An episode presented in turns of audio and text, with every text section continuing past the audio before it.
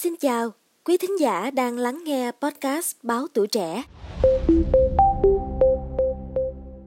Thưa quý vị, trong vòng 30 năm trở lại đây, thế giới đã chứng kiến sự gia tăng đột biến các trường hợp được gọi là ung thư khởi phát sớm ở độ tuổi dưới 50. Hiện tượng này gia tăng rõ rệt đến mức các nhà dịch tễ học hàng đầu cho rằng nó nên được gọi là dịch bệnh.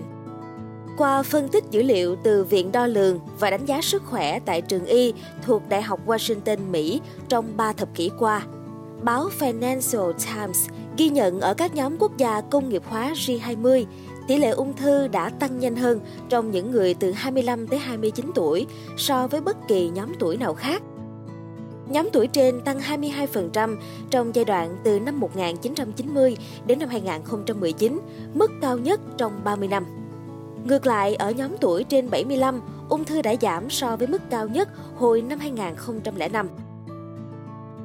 Hiện nay thì các nhà nghiên cứu vẫn chưa đưa ra được giải thích rõ ràng về nguyên nhân của hiện tượng này, nhưng đã xuất hiện một vài nhận định ban đầu về loại ung thư tác động trực tiếp đến giới trẻ.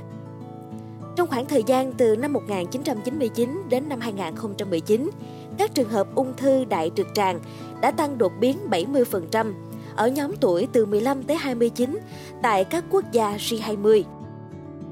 Giám đốc điều hành của Viện Nghiên cứu Ung thư Anh CRUK là bà Michelle Mitchell cho rằng tuổi tác vẫn là yếu tố dự báo nguy cơ ung thư lớn nhất, với khoảng 90% các loại ung thư ảnh hưởng đến những người trên 50 tuổi và một nửa ảnh hưởng đến những người trên 75 tuổi.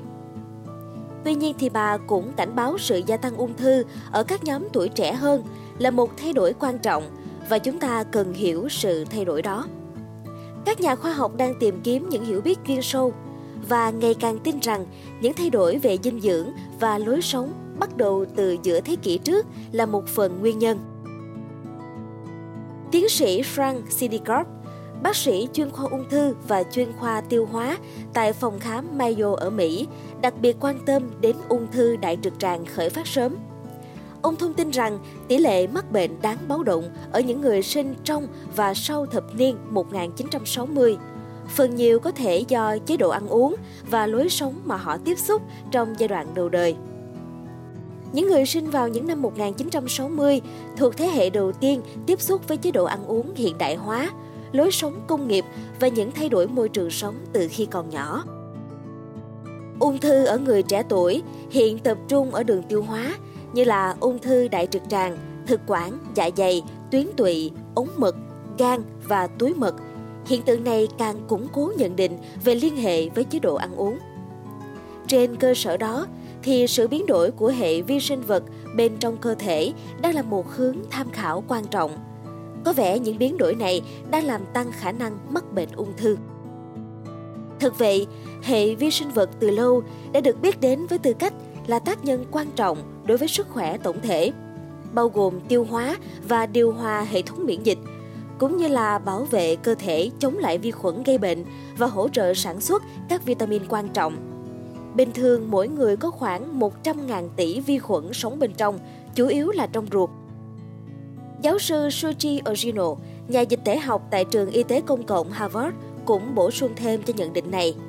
Theo đó, một số loại ung thư khác ngày càng phổ biến ở những người trẻ tuổi, như là ung thư vú, thận và nội mạc tử cung, cộng với ung thư máu, u tủy có thể bị ảnh hưởng từ tình trạng biến đổi của hệ vi sinh vật cũng như thể trạng béo phì. Cảm ơn quý thính giả đã lắng nghe số podcast ngày hôm nay. Đừng quên theo dõi để tiếp tục đồng hành cùng podcast Báo Tuổi Trẻ trong những tập phát sóng lần sau.